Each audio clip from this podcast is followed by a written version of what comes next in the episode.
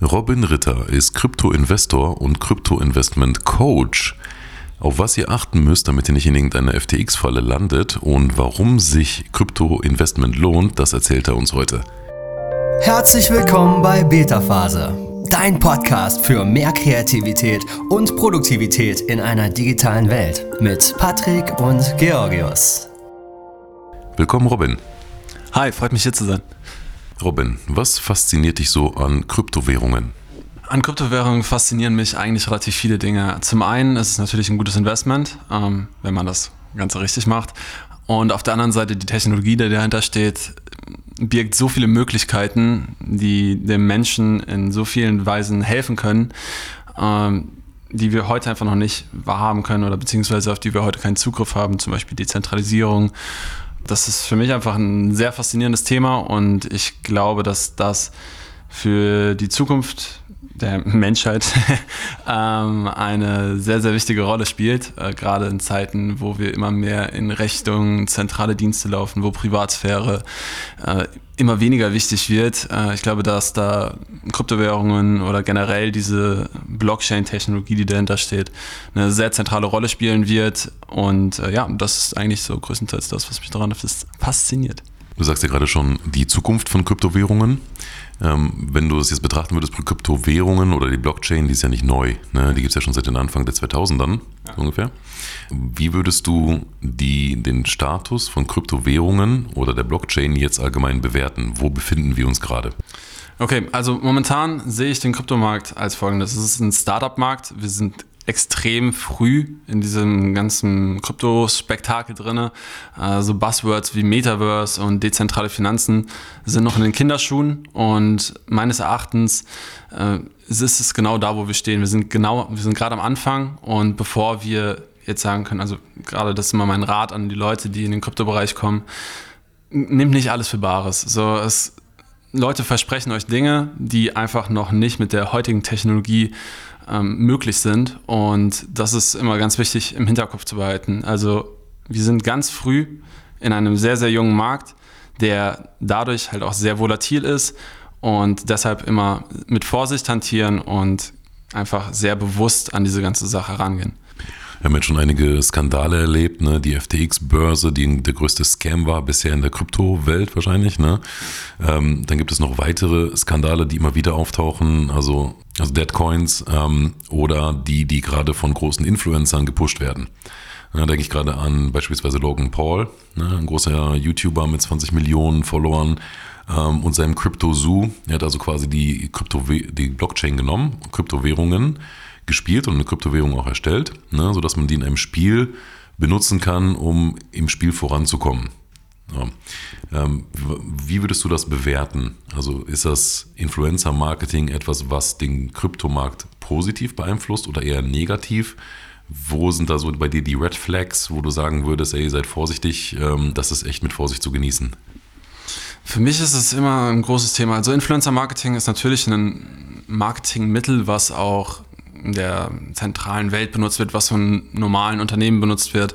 Und ähm, ja, es ist einfach ein Marketing-Tool. Und genauso ist es auch in Krypto. Man darf es halt nicht als Investmententscheidung im Endeffekt nehmen. Also wenn irgendeine große Persönlichkeit für irgendwas Werbung macht im Kryptobereich, ist es immer ein Marketing-Move. Es ist nichts, was irgendwie das Projekt an sich dann nachher zum Erfolg führt. So, zum Beispiel jetzt, du hast gerade Logan Paul erwähnt. Ähm, Logan Paul ist einer der größten Persönlichkeiten auf YouTube und ähm, ich glaube, es gibt fast keine Person, die Logan Paul nicht kennt.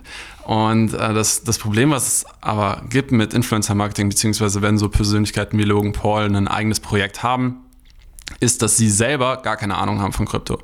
Und wenn es um das Thema Krypto geht oder beziehungsweise jetzt Kryptowährungen im Speziellen, ähm, dann geht es immer auch mit einher, dass diese Kryptowährung in irgendeiner Form oder alles, was um diese Kryptowährung herum entsteht, entwickelt werden muss. Und ähm, mir ist gerade so ein Vergleich in den Kopf gekommen.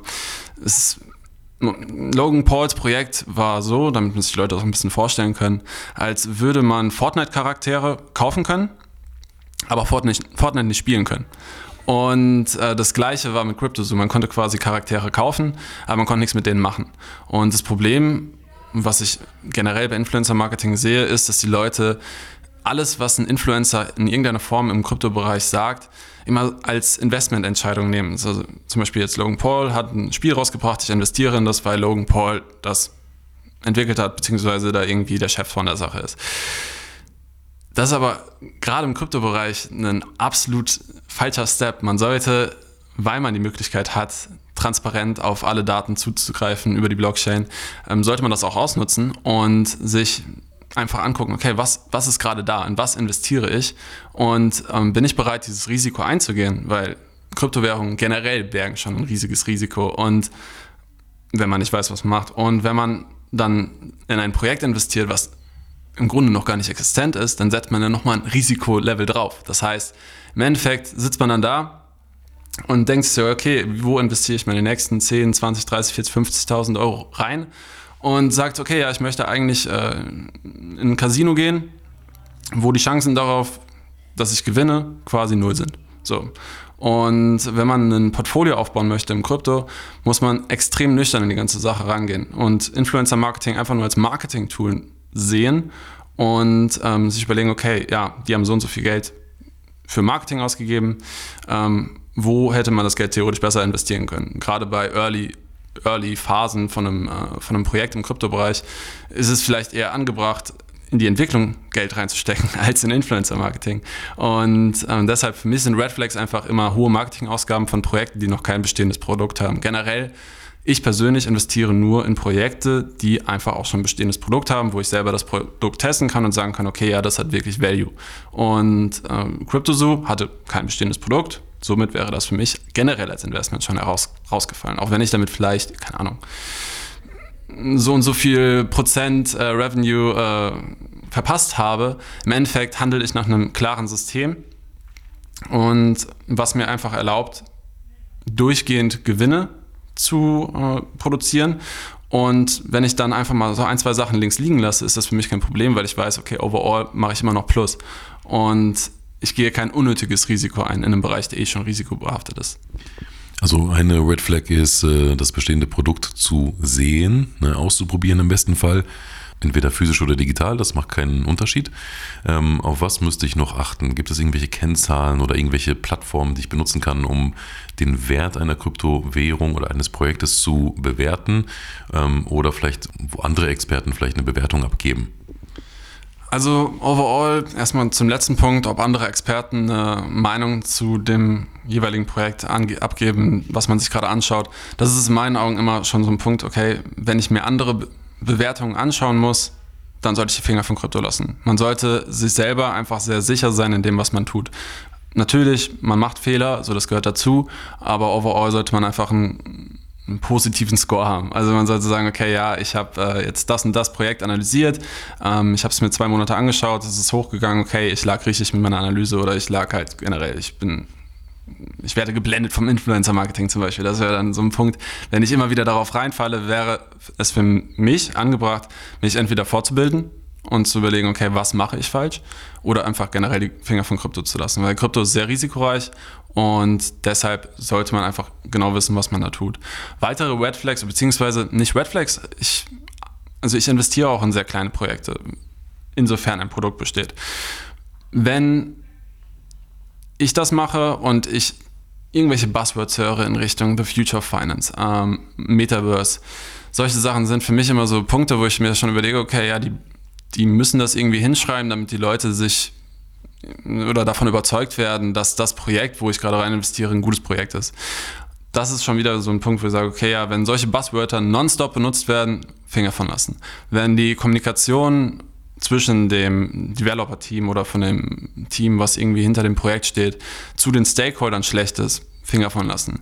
So, es ist, Krypto ist so risikoreich und es gibt so viele Punkte, die kann ich gar nicht alle nennen, auf die man achten muss, ähm, dass man einfach sehr bewusst seine Investments treffen muss. Man muss auch nicht in jeden Coin investieren, man muss nicht jeden Hype mitnehmen, man muss man muss nicht überall im Markt platziert sein. Das macht man ja im Aktienmarkt auch nicht. Man investiert ja nicht in alle Bereiche und hofft, dass man irgendwie dadurch positiv irgendwie eine Revenue erzielt. Man beschäftigt sich meistens mit einem Bereich, ob es jetzt irgendwie erneuerbare Energien sind oder, keine Ahnung, Pharma. Und ist dann in diesem Bereich ziemlich gut und trifft da dann seine Investmententscheidungen. Man kann natürlich als äh, kleiner Investor auch irgendwie streuen und sagen, okay, ja, ich investiere in Google, Apple, whatever. Ähm, das sind Produkte bzw. Unternehmen, die kennt jeder, die funktionieren.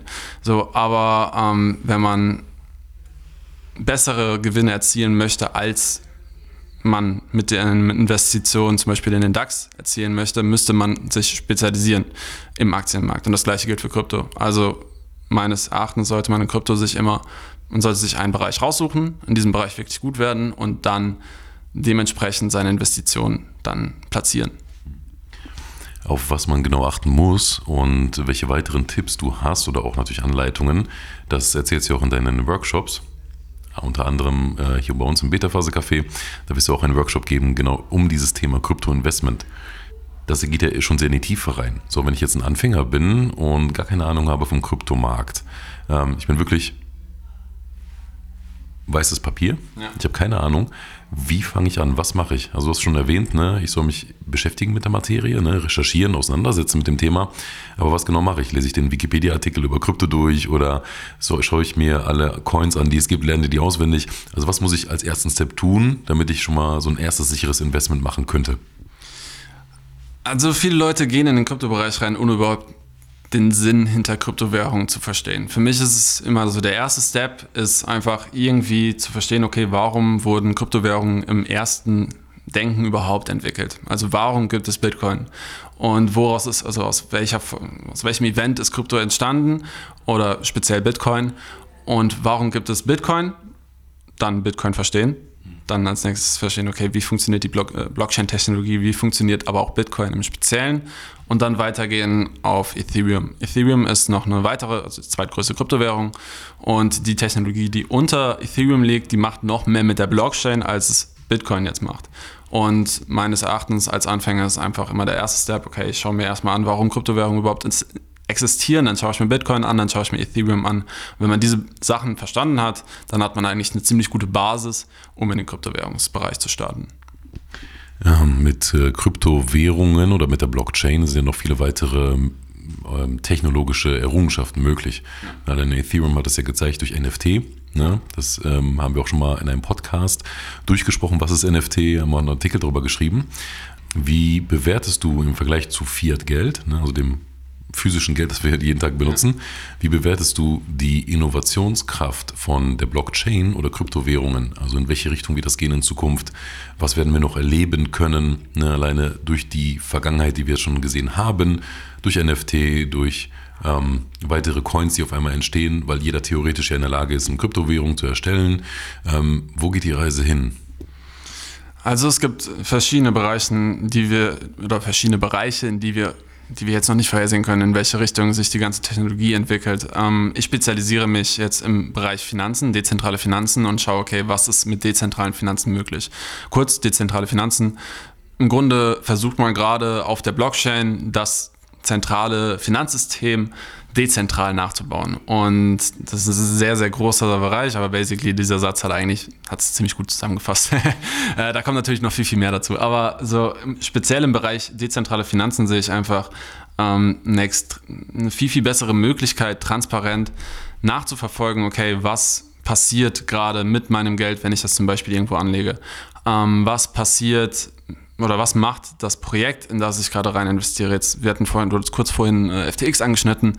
Ähm, der Zusammenfall von FTX war eigentlich, der wurde von niemand, von keiner zentralen Einheit wurde er quasi äh, aufgedeckt. Das war eigentlich dezentrale äh, Aufdeckungsarbeit, in Anführungszeichen. Wenn man nachvollziehen konnte, okay, wo liegen gerade die Gelder und wie viele Gelder sind überhaupt da und was wird mit den Geldern gemacht. Und ich glaube, dass Kryptowährungen einfach oder beziehungsweise diese dezentralen Finanzen oder generell die Blockchain-Technologie, wie auch immer, ähm, die Möglichkeit bieten, Transparenz zu schaffen. Transparenz auch auf Unternehmensebene, was in meinen Augen ein extrem wichtiger Punkt sein wird in der Zukunft. Also auf der Blockchain, Blockchain muss man transparent agieren und äh, das alleine bietet einfach einen extrem einen fetten Use Case. Ähm, ein weiterer Punkt, der für mich interessant ist, sind dezentrale autonome Organisationen, also DAOs kurz.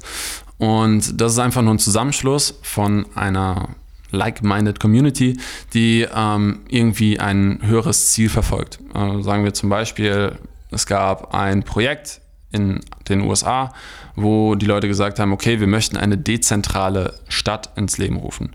Und man hat quasi nicht mehr diese äh, Politiker, die dann irgendwie Entscheidungen für die Stadt treffen, meistens dann auch nicht im Sinne der der Stadtbewohner, sondern eher der Unternehmen, die in der Stadt sitzen. Die Unternehmen äh, sagen, okay, ja, hier, ich gebe dir so und so viel Kohle und dafür lässt du mich da und da bauen. So, in einer dezentralen, autonomen Organisation gibt es keine zentrale Führungskraft, die sagt, okay, wir machen das. Ähm, weil ich das jetzt so möchte. Bei dezentralen autonomen Organisationen ist das, wird das alles in einer Community entschieden. Es hört sich ja nach wirklich gelebter Demokratie an, also 100% ja. Direktdemokratie, so wie äh, Schweizer Volksabstimmungen eigentlich. Ja, ne? genau. Ja, genau so ist es. Also es ist quasi wieder back to the basics. Äh, es ist hundertprozentige Demokratie, so wie die Griechen es schon gemacht haben. Es ist Zeit für ein persönliches Kennenlernen. Zur Auflockerung stellen wir jetzt ein paar persönliche Fragen. Los geht's!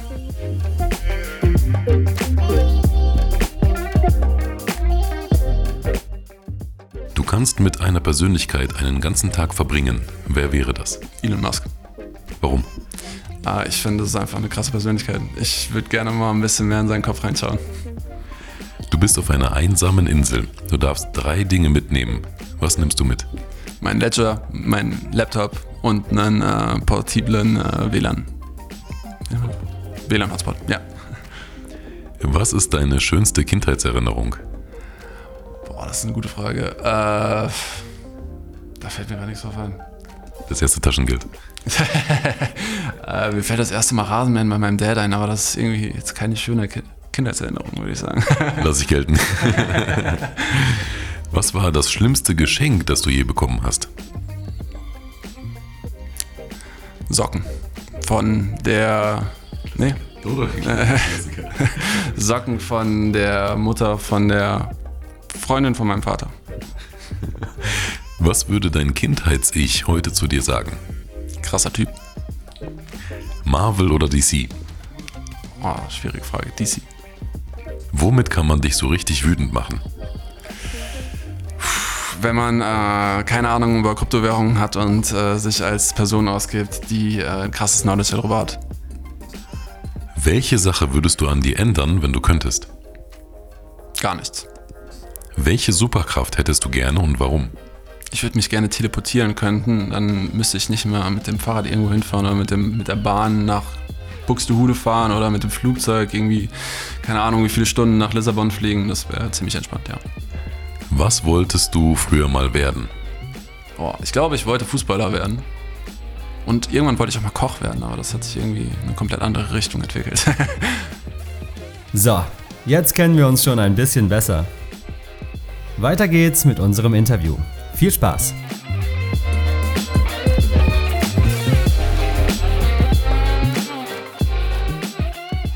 Hast ja schon mal vorhin dezentrales Finanzsystem erwähnt, also DeFi kurz, im Vergleich zu Staat, zu dem Staat, zu Zentralbanken, zu Währungen, die wir kennen. Wo ist der Unterschied? Oh, da gibt es also der gravierendste Unterschied äh, ist eigentlich, dass wir nicht mehr nur eine ganz, ganz kleine Partei haben, die irgend, oder eine ganz kleine Party haben, die irgendwie bestimmt, wie das Währungssystem für Millionen von Menschen aussieht, sondern dass alles in diesen DAOs, die ich vorhin erwähnt habe, organisiert ist. So, das ist einer der Punkte. Der nächste Punkt ist, dass dezentrale Finanzen ein freier Markt sind. So, man hat, muss nicht irgendwie, der Markt muss nicht darauf warten, dass die Interest Rates von äh, der Fed erhöht werden. Ähm, DeFi hat viel, viel schneller reagiert oder beziehungsweise die Raten in DeFi haben viel, viel schneller reagiert als im, dezentral, äh, im zentralen Finanzsystem. Das heißt, es ist ein viel, viel effizienterer Markt. Und er ist halt noch sehr, sehr jung, das halt muss, muss man im Kopf behalten. Aber ähm, grundsätzlich sehe ich da einfach eine erhöhte äh, Kapitaleffizienz und ähm, einfach eine viel, viel bessere Zugänglichkeit von allen möglichen Sachen. Ganz kurz dazu, ähm, zum Beispiel, wenn man sich Geld leihen möchte, ähm, muss man in der zentralen Welt zu einer Bank gehen, sich einen Kredit holen und dieser ganze Prozess dauert von einer Woche bis hin zu drei Wochen ungefähr. ähm, vielleicht manchmal länger in besonderen Fällen. Und man muss alle möglichen Dokumente vorzeigen. In DeFi geht das innerhalb von fünf Minuten. Man könnte sich theoretisch, wenn man halt erstmal so eine Sicherheit äh, abgibt, könnte man sich theoretisch einen Betrag leihen, der niedriger ist als die Sicherheit und das dauert fünf Minuten. Weil ja auch durch die Blockchain sowas wie Smart Contracts gemacht werden können. Du kannst deine Dokumente hinterlegen, du kannst deine, ähm, deinen Score quasi nicht preisgeben, aber du bist würdig, denn diesen Kredit zu bekommen oder das Geld zu leihen. Ähm, das ist in der Zentralbankwelt, oder zentralen Geldsystem, nur durch sowas möglich wie die Schufa. Wie vergleichst du das, die Schufa? Wie gibt die Kryptowährung oder die Blockchain die Sicherheit als Geldgeber, sage ich mal, ne, ähm, dass du liquide bist? Also da ist DeFi noch nicht. Das ist gerade so einer der Punkte, an denen geforscht wird oder beziehungsweise wo überlegt wird, okay, wie setzen wir das um? Momentan ist es, steht besteht nur die Möglichkeit, also sagen wir als Beispiel, ähm, das ist ein bisschen einfacher, man gibt 10.000 Euro als Sicherheit, das heißt, die hat man, die hinterlegt man und äh, man kann sich dann von diesen 10.000 Euro, kann man sich dann irgendwie 50 Prozent, kann man sich dann leihen. Das heißt, man gibt 10.000 Euro rein, man kann sich 5.000 Euro leihen. So, das ist momentan die Sicherheit auch für die Geldgeber. Das heißt, ab dem Punkt, wo du zum Beispiel deinen Kredit nicht mehr zurückbezahlen kannst, das wird niemals passieren, weil der Kredit, den man sich genommen hat, wird niemals über den Betrag gehen, der quasi als Sicherheit in das Protokoll reingegeben wurde oder in den Smart Contract reingegeben wurde. Das heißt, ähm, ab dem Zeitpunkt, wo diese 5000 Euro, die du geliehen hattest, durch die äh, Rückzahlungsrate, nicht Rückzahlungsrate, durch den Zins, den man auf diesen Kredit quasi hatte, ähm, sobald diese 5000 Euro einen gewissen Punkt übersteigt, wird diese Position liquidiert. Das heißt, der Smart Contract löst diese Position auf und nimmt sich deine Sicherheit und gibt die dann an die Geldgeber. So, das ist quasi die Sicherheit, die momentan existiert. Aber in Zukunft, ich bin auch schon in mehreren Projekten so mehr oder weniger involviert gewesen, wo quasi darüber spekuliert wurde, wie man das umsetzt, ähm, gibt es auch schon Ansätze, wie man quasi mehr als diese Sicherheit halt äh, sich leihen kann. Aber wie ich vorhin schon gesagt habe, ist halt noch ein sehr junger Bereich. Aber genau deshalb ist es halt auch geil, jetzt dabei zu sein, weil es einfach extrem viele Möglichkeiten auf dem Markt bestehen. Auf dem ähm, Zentral, im, im, zentralen Finanzsystem ähm, geht ja noch alles auch ein bisschen so über Emotionen. Ne? Weil du gehst jetzt zu einer Bank, du redest mit einem Menschen, ja. du kannst vielleicht durch äh, die zwischenmenschliche Ebene noch überzeugen. Ja. Da hat Geld vielleicht noch einen emotionalen Bezug. Ne? Auch äh, die 20 Euro dem Enkel zu geben zu Weihnachten oder jemandem Geld zu leihen ähm, macht denn die Kryptowährung, weil sie halt rein digital ist und rein maschinell erzeugt wurde, auch durch Smart Contracts, ne, das wird ja alles automatisiert, macht sie das Ganze nicht vielleicht unpersönlicher oder vielleicht auch sogar gefährlicher, weil Chancen genommen werden können? Dann muss man sich halt fragen, okay, möchte ich ein stabiles Finanzsystem haben oder möchte ich ein Finanzsystem haben, was auf Emotionen beruht? So, ich, wenn man jetzt in der Zeit zurückschaut, okay, warum gab es die ganzen Finanzkrisen? So meistens ist es durch irgendwelche Emotionen gesteuert geworden. Also es war es nicht, keine Ahnung, es waren jetzt nicht irgendwelche Chancen, die erfüllt wurden, aber es wurde meistens durch, quasi durch Gier entstanden. Jedes Mal, jede Finanzkrise ist durch Gier entstanden. Das heißt, es waren immer die Emotionen, die dazu geführt haben, dass unser Finanzsystem in eine Rezession reingelangt ist. Warum druckt die Fed unendlich viel Geld über Jahre und keinen juckt? So, das ist äh, natürlich Emotionen, das, das freut die Leute, weil auf der anderen Seite äh, kann man dann in Stocks investieren oder an, äh, Aktien investieren und macht dann über zehn Jahre gute Gewinne damit. Aber möchte man nicht lieber ein Finanzsystem haben, auf das man setzen kann, wo man weiß, okay, ja, da ist jetzt nicht irgendeine Person involviert, da sind irg nicht irgendwo Emotionen am Start, weil es ist immer ein, ein zweischneidiges Blatt. Du hast auf der einen Seite die Chancen, die du verwehrst, aber auf der anderen Seite aber auch den, die Gier, die du äh, vereitelst. Und äh, in meinen Augen ist es bei so einem wichtigen Instrument, das wir Menschen benutzen, also die ganze Finanzindustrie, ähm, extrem wichtig, ohne Emotionen zu handeln. Weil ansonsten reiten wir direkt wieder in die nächste Rezession rein. Ich meine, wir befinden uns gerade mehr oder weniger in einer. So, und das alles hätte halt verändert werden können. Und wir Menschen werden, wir werden jetzt sagen, ja, okay, äh, nach der Rezession ist alles anders, wir werden nie wieder so handeln. Aber das sagt man nach jeder Rezession. Und ähm, Ray Dalio hat gesagt, Menschen werden immer den gleichen Fehler machen. Die werden immer dem der Gier unterliegen und äh, spätestens in fünf Jahren haben wir alles vergessen. So, ich weiß nicht, ob man den, ob ihr den Film The Big Short gesehen habt. Ganz am Ende wurde nochmal eingeblendet, dass es quasi, also das Finanzinstrument, was mehr oder weniger dazu geführt hat, dass die Rezession äh, 2008 passiert ist, quasi jetzt unter einem anderen Namen wieder existiert. So, und äh, das, ich weiß gar nicht, wann der Film rausgekommen ist. Es war nicht so lange nach der Rezession. So, das heißt, wir machen quasi alles, was in unserer Macht steht. Äh, wir, wir, versuchen alles, was in unserer Macht steht, um wieder in eine Rezession zu kommen. Und ähm, wenn wir diese emotionale Komponente rauspacken könnten, dann wäre es in meinen Augen eigentlich nur positiv für das Finanzsystem. Auch wenn wir damit auf der anderen Seite vielleicht irgendwelchen Leuten Chancen verwehren. Durch das äh, giergetriebene Finanzsystem, was wir jetzt aktuell haben, macht sich die Blockchain, die Kryptowährungen doch eigentlich ziemlich viele Feinde mittlerweile, ne? weil die ja genau gegen das Prinzip verstößt, das äh, ja schon seit Jahrzehnten oder seit Jahrhunderten eigentlich verfolgt wird. Ähm, gibt es da große Gegenspieler zu der Kryptowährung? Ja. Kann sich die Kryptowährung da noch durchsetzen, weil sie ja von der Community eher getragen wird, also von dem philosophischen Grundgedanken, statt von einem animalisch getriebenen äh, Trieb? Genau, das ist der Punkt, den wir gerade momentan in der Kryptowelt immer wieder sehen. Also man kriegt immer wieder äh, Nachrichten von, okay, ja, die und die Bank äh, hat jetzt gesagt, okay, wir akzeptieren keine Kryptowährungen als, keine Ahnung was, wir wollen kein, nichts mit Kryptowährungen zu tun haben. Ähm, China hat Kryptowährungen gebannt. Ähm, viele kommunistische, also beziehungsweise mittlerweile fast alle kommunistische oder diktatorisch geleitete, geleiteten Länder ähm, haben Kryptowährungen gebannt weil das natürlich gegen die Grundsätze dieser verschiedenen Nationen ähm, verstößt. Da sehe ich jetzt zum Beispiel meinen, meine Pflicht, Leute über diesen ganzen Bereich aufzuklären, denen zu zeigen, okay, wie funktioniert das, bla bla bla bla, alles, damit die Leute das benutzen können und auch gut benutzen können, ohne dass sie in irgendeiner Art und Weise gescammt werden.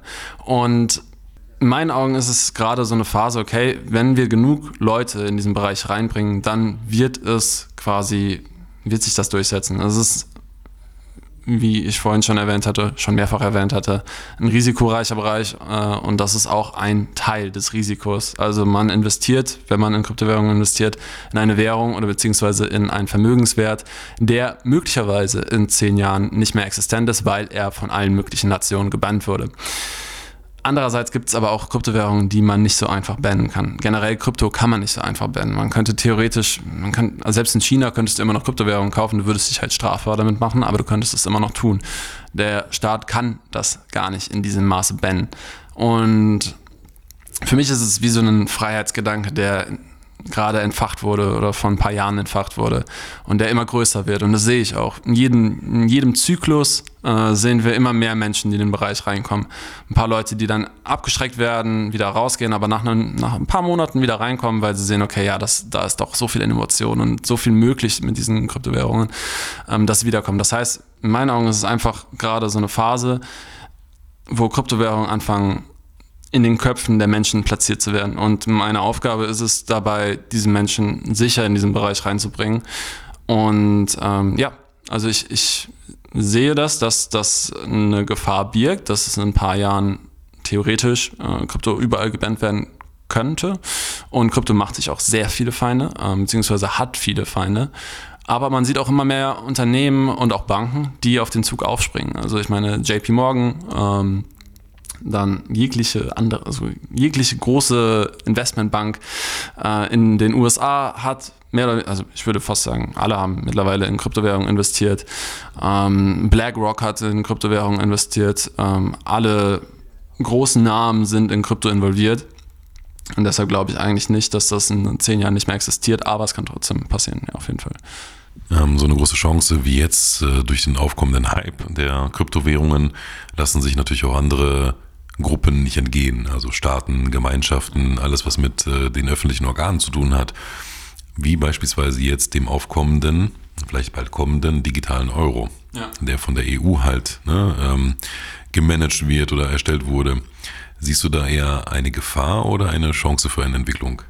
Äh, ich sehe da eine extrem große Gefahr. Ich kann es mal ganz kurz sagen, wie Blockchain funktioniert. Also ab dem Zeitpunkt, wo man weiß, was deine Wallet-Adresse ist. Bis zu dem Zeitpunkt, bis, solange das keiner weiß, ist die Blockchain anonym. Ab dem Zeitpunkt, wo man deine Adresse kennt, weiß man alles über deine Transaktionen und weiß, wo dein Geld ist, weiß, wie viel, man Geld, wie viel Geld man hat, wofür man das Geld ausgibt, etc., etc., etc. Bei diesen zentral, zentralen digitalen Währungen ist es aber der Fall, dass du direkt, die wissen direkt, wer hinter diesem Wallet steht. So, das heißt, der Staat kann alle Transaktionen nachverfolgen. Und das führt einfach dazu, dass man wie Glas ist für äh, die zentralen Einheiten. Die einen Leute werden jetzt argumentieren, so ja, ich habe nichts zu verstecken.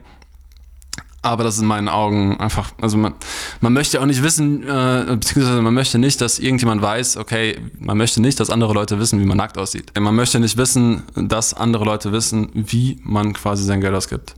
Also die Bank weiß ja auch, wofür ich mein Geld ausgebe. Ne? Mhm. Ich habe Kreditkartenabrechnungen, ich habe Transaktionen auf meinem Bankkonto. Warum ist es aber gerade in der Kryptowelt so speziell oder so sensitiv, wenn ein Staat, in dem Fall, ne, nicht eine Bank, sondern ein Staat, weiß, wofür ich mein Geld ausgebe? Wenn man bei der Bank sein Geld hat, hat die Bank auch irgendwo noch Verantwortung dafür, dass deine Privatsphäre in irgendeiner Form äh, respektiert wird. Zentralbanken haben das, aber Zentralbanken sitzen quasi an der Quelle der Macht. Man gibt quasi dem Staat noch mehr Macht ab, als man es eh schon tut. So und ähm, man wird immer mehr zu so einer Person, die quasi keine eigenen Entscheidungen mehr treffen kann. Man macht nicht mehr seine Steuern selber. Man macht, äh, keine Ahnung, man überlegt sich dreimal, wofür gebe ich mein Geld aus, ist das okay? So, also sagen wir mal, gehen wir ein bisschen weiter. Okay, diese digitale, der digitale Euro wurde ins Leben gerufen. Ähm, was kommt als nächstes? Weil in meinen Augen rutschen wir immer mehr in die Richtung, dass wir sagen, okay, zentrale Einheiten bekommen immer mehr Macht über das Individuum. Und ab einem gewissen Zeitpunkt kann man dann einfach sagen, okay, als Staat zum Beispiel, äh, sagt man, okay, die Leute, die für Zigaretten viel Geld ausgeben, die werden bei der Krankenkasse äh, schlechter bewertet, äh, beziehungsweise müssen einen höheren Beitrag zahlen, geschweige denn, ob sie überhaupt noch irgendwie versichert werden. Ähm, wenn eine zentrale Einheit alles über deine Finanzen weiß, kann es dich in, also in vielen Formen beeinflussen. So, wir sehen das zum Beispiel jetzt schon in China. So, es gibt dieses Punktesystem ich sehe da einfach einen extremen Einschnitt in die Freiheit. Wir rutschen immer mehr in die Richtung der totalitären Staat. Und äh, wer schon mal Brave New World gelesen hat, ich weiß nicht, vielleicht der eine oder andere, ähm, damals hat schon äh, der Autor in seinem äh, beziehungsweise in, dem, in, in, den ersten Seiten gesagt, dass wir ein dezentrales Wirtschaftssystem brauchen, sonst rutschen wir immer mehr in Richtung totalitäres, totalitäre Staaten. Und meinen Augen ist die Entwicklung Richtung totalitären Staat immer, immer stärker. Und äh, so ein zentraler Euro würde einfach die Entwicklung dahin einfach noch verstärken. Und in meinen Augen ist es einfach ein extremer Einschnitt in die Freiheit und Privatsphäre der Menschen. Jetzt würde man äh, denken, oder die meisten wahrscheinlich sagen, ich bin gar kein Raucher, okay, ja. aber es ist ja nicht nur Rauchen, es ist äh, Alkoholkonsum, es ist Schokoladenkonsum, ne? alles, was Diabetes fördert oder dich zu einem Alkoholiker machen kann. Ja. Es sind äh, Handyverträge, Zocken, Geld, das du ausgibst in Bar, vielleicht für andere Dinge, die man nicht kannte, aber jetzt wird das getrackt. Also der Unterschied ist, früher oder jetzt aktuell müssen gewisse Institutionen etwas melden an die Schufa, ne? so wie dein Handyvertrag, den du nicht bezahlt hast oder einen Kredit, den du aufgenommen hast. Das ergibt ein Scoring. Der Unterschied zur Kryptowährung oder zum digitalen Euro wäre aber, dass alles von dir, wirklich alles, weil es nun mal vorliegt, getrackt und ausgewertet werden kann. Ja. Würdest du sagen, nach all dem, was du jetzt bisher gesagt hast über äh, zentrale, das zentrale Finanzsystem und über die Gier, die aufbaut, ist es notwendig, dass wir jetzt Kryptowährungen haben? Also kommen die jetzt gerade quasi zum richtigen Zeitpunkt, um das abzulösen, ja, um das Finanzsystem einmal grundlegend umzukrempeln? Ja, auf jeden Fall. Für die Leute, die quasi sich mit der Geschichte von Kryptowährungen beschäftigen, die werden verstehen, woraus es entstanden ist. Also Bitcoin ist aus diesem ganzen Spektakel entstanden und äh, weil der Wille bzw. das Verlangen nach einer dezentralen Währung da war, beziehungsweise nach einer Währung, die nicht in irgendeiner Form von irgendjemandem beeinflusst werden kann, sondern fest in Code äh, programmiert ist und die quasi nicht veränderbar ist. Und ähm, meinen Augen sind wir gerade an einem Scheidepunkt. Also entweder entscheiden wir uns dafür, diesen dezentralen Wirtschaftsweg zu gehen und ähm, wir nehmen quasi den Weg der Freiheit in Anführungszeichen oder wir gehen immer mehr in Richtung totalitäre Staaten, weil ab einem gewissen Zeit, Zeitpunkt ist es irreversibel. So, wenn der digitale Euro eingeführt wurde und jeder ihn benutzt, können wir nicht einfach sagen, okay, ja, wir hören jetzt auf, den digitalen Euro zu benutzen. So, das, das ist dann nicht mehr möglich. So, und wir, wir sind dann transparent. So, und mein, mein Gedankengang ist, okay, ja, es ist entstanden, weil es nötig ist, aber die Menschen müssen sich immer noch dafür entscheiden. Was würdest du unseren Zuhörern jetzt so mit auf den Weg geben? So ein kleines Giveaway, ein kleines, ähm, ein kleiner Rat. Fangt, euch, äh, fangt an, euch mit Kryptowährungen zu beeinflussen. sucht euch vernünftige Informationsquellen, weil das ist eigentlich das Schwierigste im ganzen Kryptowährungsmarkt, ähm, vertrauenswürdige Informationsquellen zu beschaffen. Fragt euch immer, okay, warum erzählt die Person mir gerade das, was sie mir erzählt? Und ähm, glaubt nichts direkt. So Kryptowährungen, ein Vorteil davon ist, dass es trustless ist. Das heißt, man braucht kein Vertrauen, ähm, um irgendwie, keine Ahnung, alles ist, ein, alles ist in Code einbetoniert. So, nutzt es aus. Und äh, wenn ihr in den Kryptomarkt investieren wollt, macht das mit extremer Vorsicht, behandelt das als Risikoinvestment, nicht als Investment, wo ihr eure, ja, euer Geld reinsteckt, was ihr für das nächste Haus irgendwie zurückgelegt habt. Macht das nur mit Geld, das ihr auch verlieren könnt und dann äh, seid ihr good to go. Robin Ritter, Krypto-Investor und Coach für Kryptoinvestment. Er würde sich gerne teleportieren können und ist ein Riesenfan von Kryptowährung und Dezentralisierung, aber er sagt, seid vorsichtig. Investiert nicht in alles, hört nicht auf die Marktschreier, sondern wählt mit Bedacht. Danke, dass du heute hier warst. War sehr erfrischend mit dir. Ja, vielen Dank, dass ich hier sein konnte. Hat mich sehr gefreut. Das war's auch schon wieder für heute. Hat dir die Folge gefallen? Dann abonnier doch unseren Podcast. Wir freuen uns, wenn du das nächste Mal wieder dabei bist. Bis zum nächsten Mal bei Beta Phase.